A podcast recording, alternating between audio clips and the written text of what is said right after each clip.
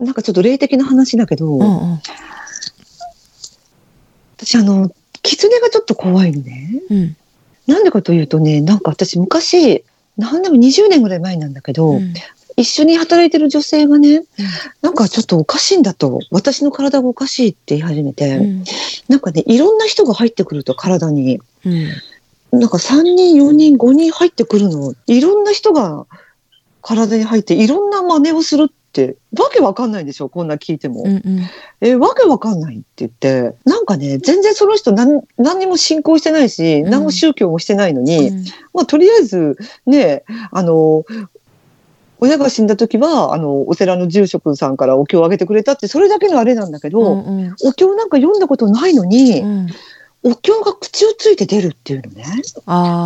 全く知らないのよ。全くそんな読んだこともないし、お経なんて。うんだったらもう、どんどんどんどんお経が口から出てきて、うんそれが子供になったり、大人になったり、うんおじさんになったり、おばちゃんになったり、おばあちゃんになったりするっていうのよ。声がね。うん、声が。うんうんで、えー、そうなんだと思って、うんわかんないって。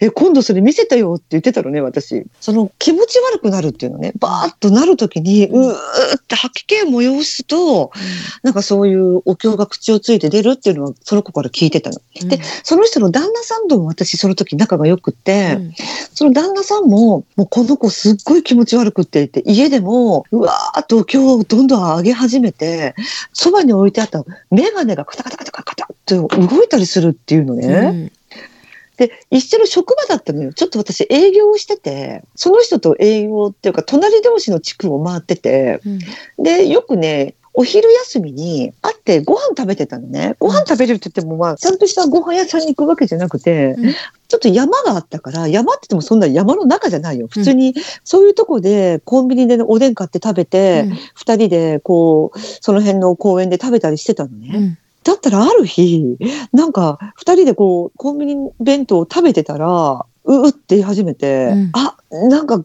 お経が話したくなってきたかもって言い始めてね。うん。え、えと思って、うん。私とすごい興味津々で見たかったから、うん嘘嘘、マジマジと思って、その子ね、まだその時まだ20代だったのね。うん。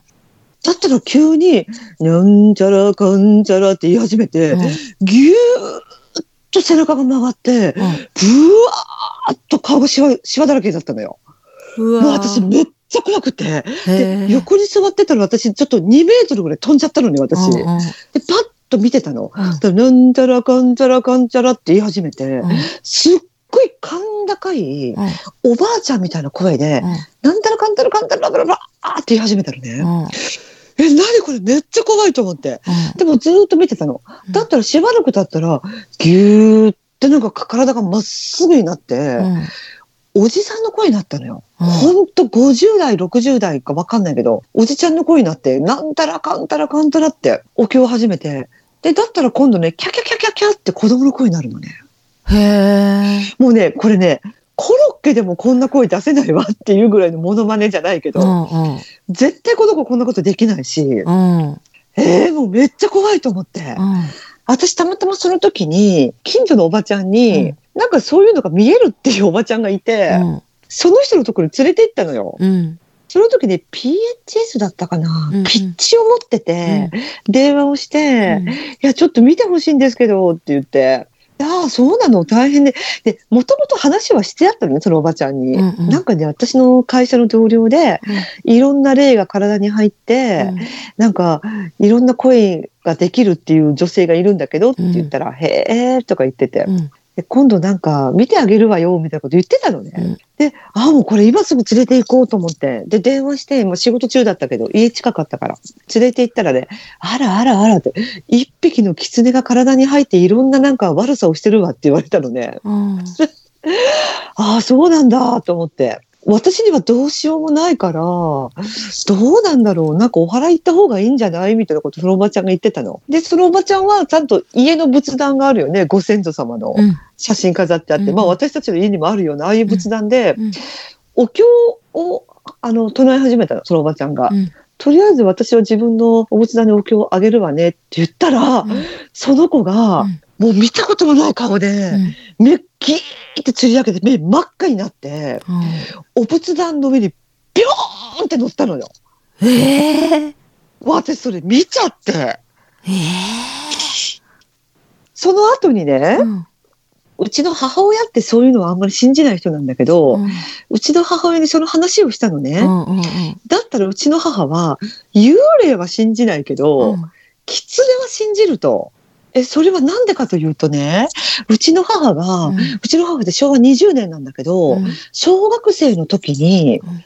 なんかあの、同級生の友達のお母さんが、狐に取り憑かれたってお母さんがいて、新聞社も取材に来てたんだって、うん。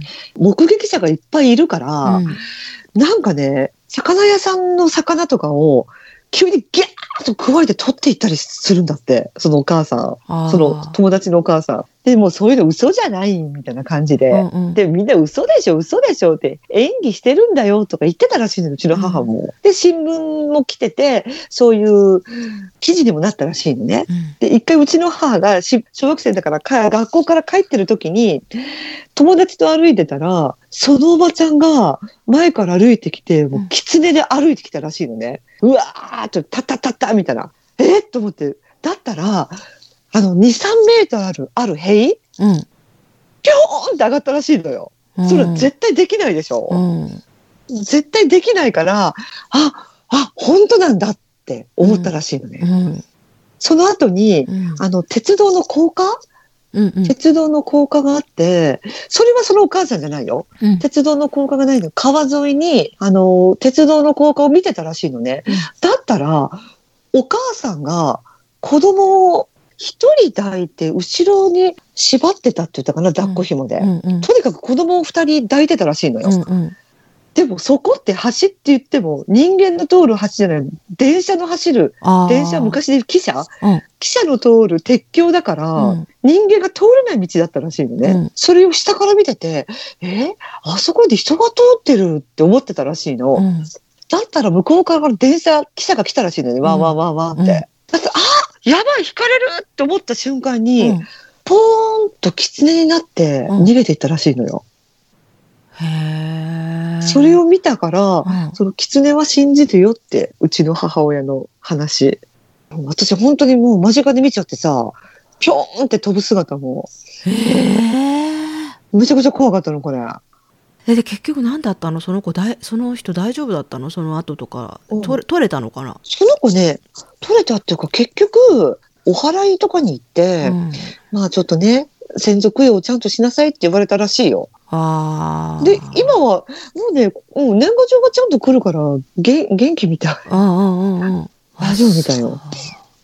いや狐はさ私もすっごいやっぱこ怖くってそのまあ子供の時に長野県で、まあスキーに行っててね家族と、うん。うん。えー親戚とあと地元の子供たちと一緒に、まあ夜ね、うんうんどんと焼きってあのまあ長野県とか、うん。あっちの信州の方のお祭りなのかな？なんか夜焚き火を、大きな焚き火をして、うんなんか悪いうん。悪魔を払ったりとかそういううん伝統的なお祭りなんじゃないかと思うんだけど、まあ子供だからそんなところは全然分かってなくてさ夜出かけてってこう大きな焚き火があってそこでねお餅焼いたりしてそれ食べてなんかテンション上がるみたいなさそんな記憶でしかなかったわけなんだけどなんかねある、うんある時私がでもねもうはっきり覚えてるから多分小学校でも中学年ぐらいだと思うんだけどうん。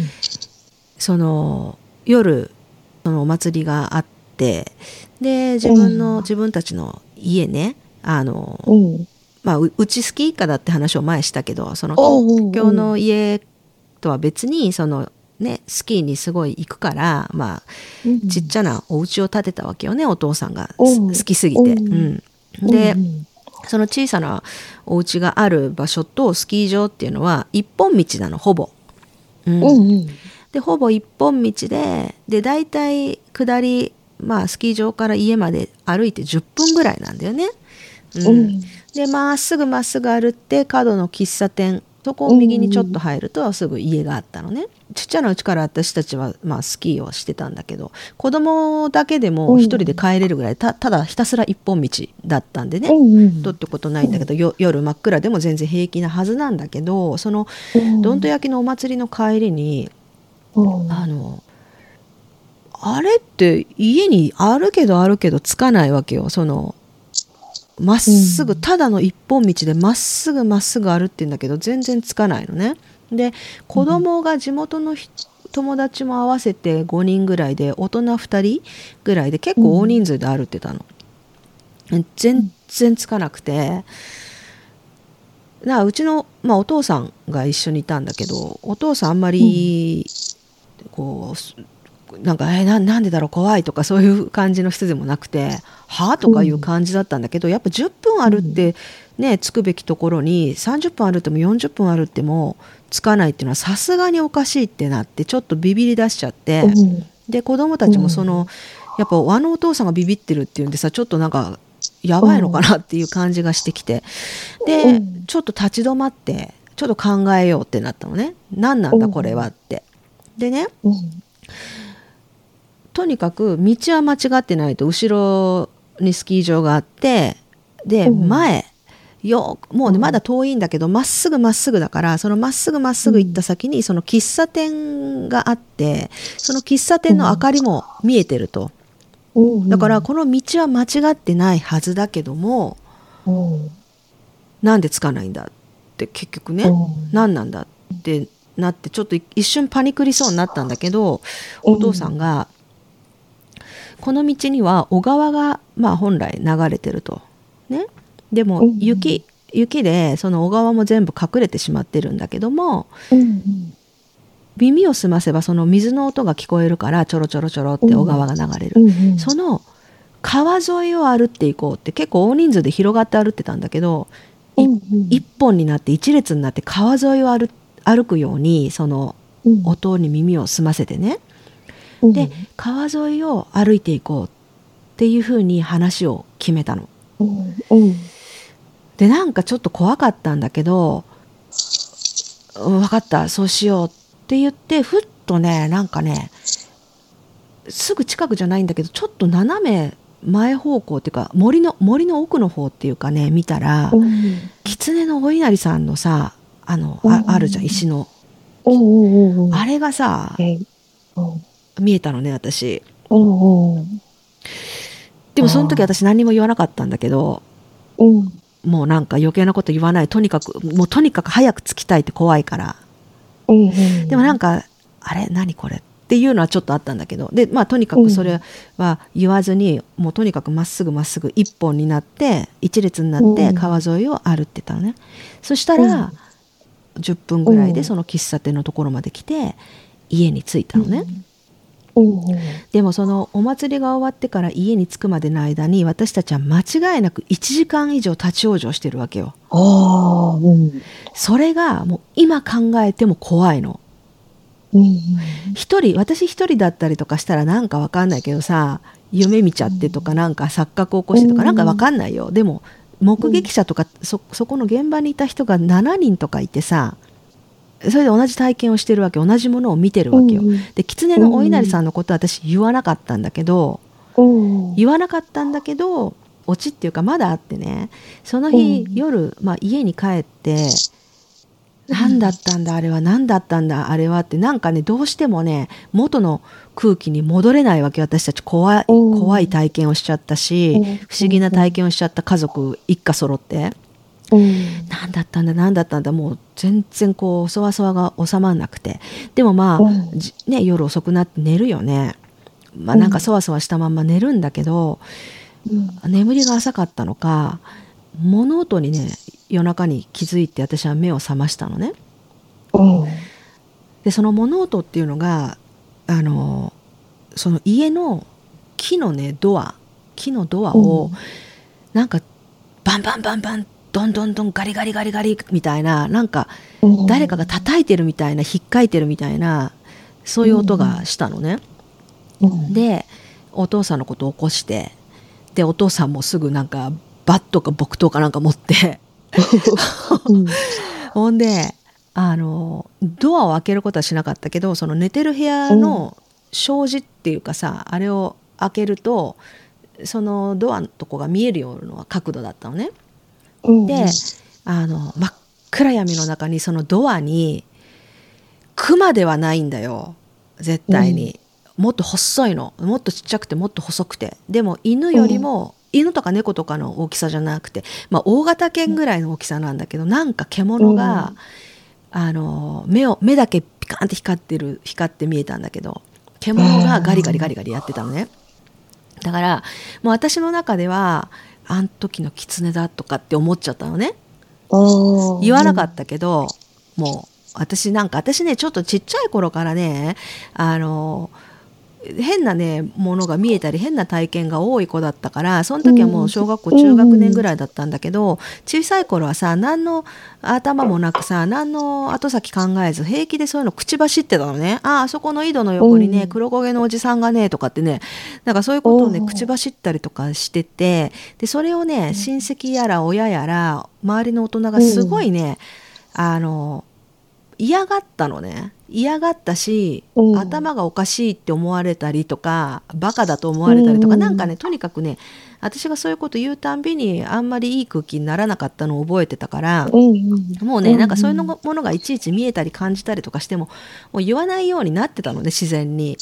だからその時にお稲荷さんをふっと見えた時も言わなかったし、その狐かう。ん熊かタヌキか、まあ、タヌキとかの大きさじゃなかったんだけどもっと大きかったんだけど、うん。であれが家のドアをガリガリガリガリやってたのはお父さんも一緒に見てるからそれは私のうんねバカだと思われるような筋合いはないんだけどさなんかたまたま山だからねそういう野生動物はたくさんいるはずだから、たまたまその時にうん。山から動物が降りてきてなんか食べ物の匂いがしてうん。うちのドアをガリガリやったのかもしれない知れない。単なる偶然かもしれないけど私はその日の夜のうん。1時間も10分で着くはずの道の上で1時間も立ち往生したっていう恐怖体験があったもんであ私はその時から狐が怖いのね。うん。そうそう。だ単なる偶然、うん。あの妄想とかではないことは言っときたいんだけど実際に、うん。私一人じゃなかったし、でも単なる何だったんだってよく説明もできないんだけどさ。でもそれから私はなんか狐のあれが怖くって。で、うん。京都とか行くとさ伏見神社とか ね狐いっぱいいて。でちゃんと意味を調べてちゃんと分かっていかないと、やっぱいけないなと思ってね、うん。そうそうだね。うん。そうただ怖がってもいけないしあの、うん。知らないままでいるのもいけないしと思って、うんただでもそういう最近ね私もプチプチ行くようになったよ。お稲荷さん。まあ前は行かなかったの？あお稲荷さんお稲荷も行かなかった行かなかった。お稲荷さんだけには行かないけどあの神社の中にお稲荷さんって別にあるところが多いからさ。あるある、うん。もう私ね必ず全部行くのよ。神社に行って、うん。その中にほらいろんな神社が別に祀ってあるんだちっちゃいのが。うん。とりあえず全部回ってしまうのね。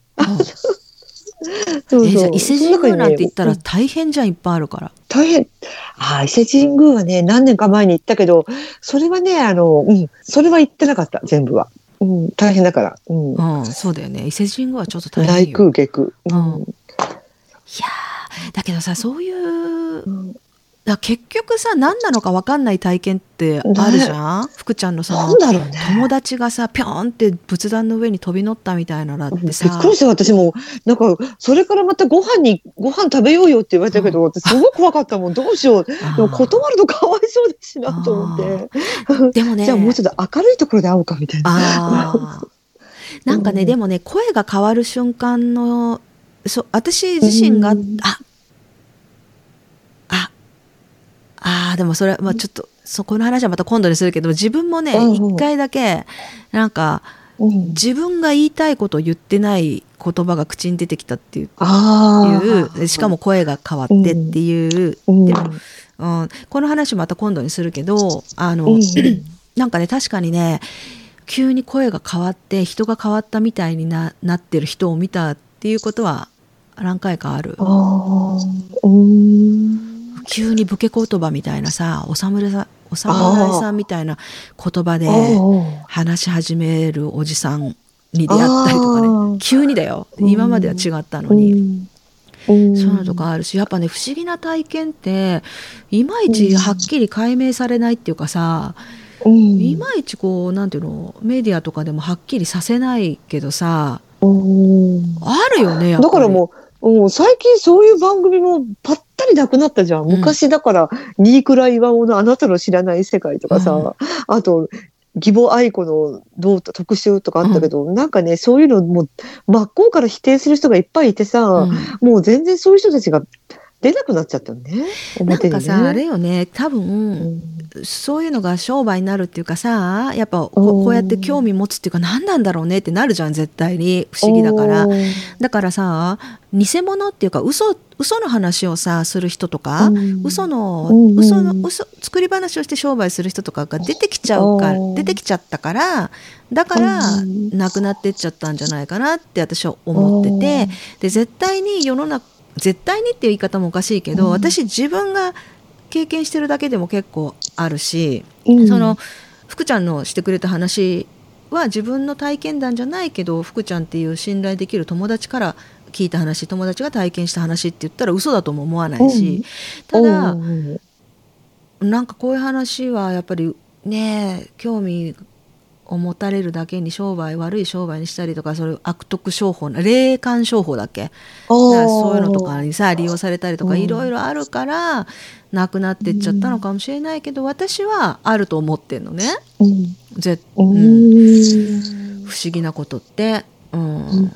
うん、あるよね。いや、またこういう話もしたいね。うん、なんかさ、あの、こうなんていうの、いっぱいあるんだけど、うん、していいかどうかっていうのもさ、迷うよね。そうそうそう、躊躇しちゃうね。そうそう、なんか、福ちゃんとオフレコで話してるんだったら別にいいんだけど、なんか録音してね、流すことがいいのかっていうのはちょっと躊躇しちゃう部分があって、で、だから、もしかしたら出せないかもしれないけどでもまあね、あるよねいろいろね。